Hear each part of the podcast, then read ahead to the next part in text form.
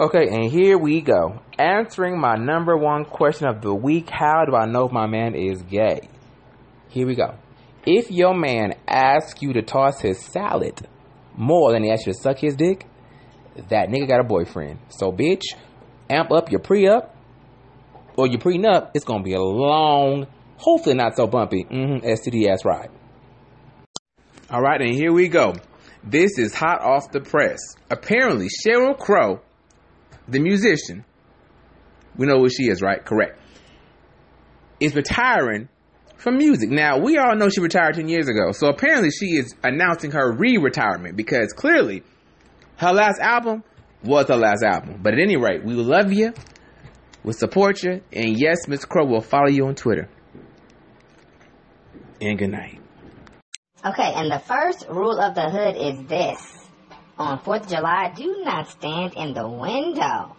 People is out here shooting and drinking Hennessy and lighting illegal fireworks. You do not want to be near glass, plexiglass, or if you're really, really hood, aluminum foil, because that shit will fuck you up. That's the first rule. Now, with that being said, enjoy your 4th of July. The fuck am my goddamn phone? And here we go. My number two question of the week is If a black man dates only non black women, does that make him automatically homosexual? And my answer is no. It makes him automatically bisexual. It just is what it is. Now, look, what I'm saying ain't popular, but it's definitely facts. Check it out, bitch. Watch his actions. You'll see a little mm in that walk and a little sister in that talk. You feel me? All right, ladies, and here we go on this episode of The More You Fuck. Correct.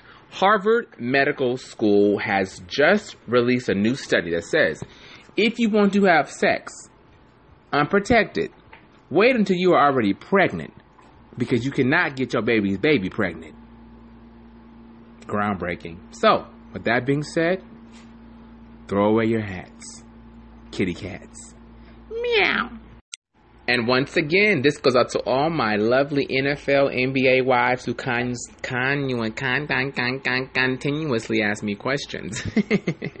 Number one, if my man carries a briefcase, is he gay? And my question is this. My answer is this. If your man carries a briefcase and he does not work in corporate America, he's a fag and he has a dildo inside of it. So yes. That is correct. There is no need for a man to carry a briefcase when he plays basketball. They have balls already at the gym. That nigga is just a fag.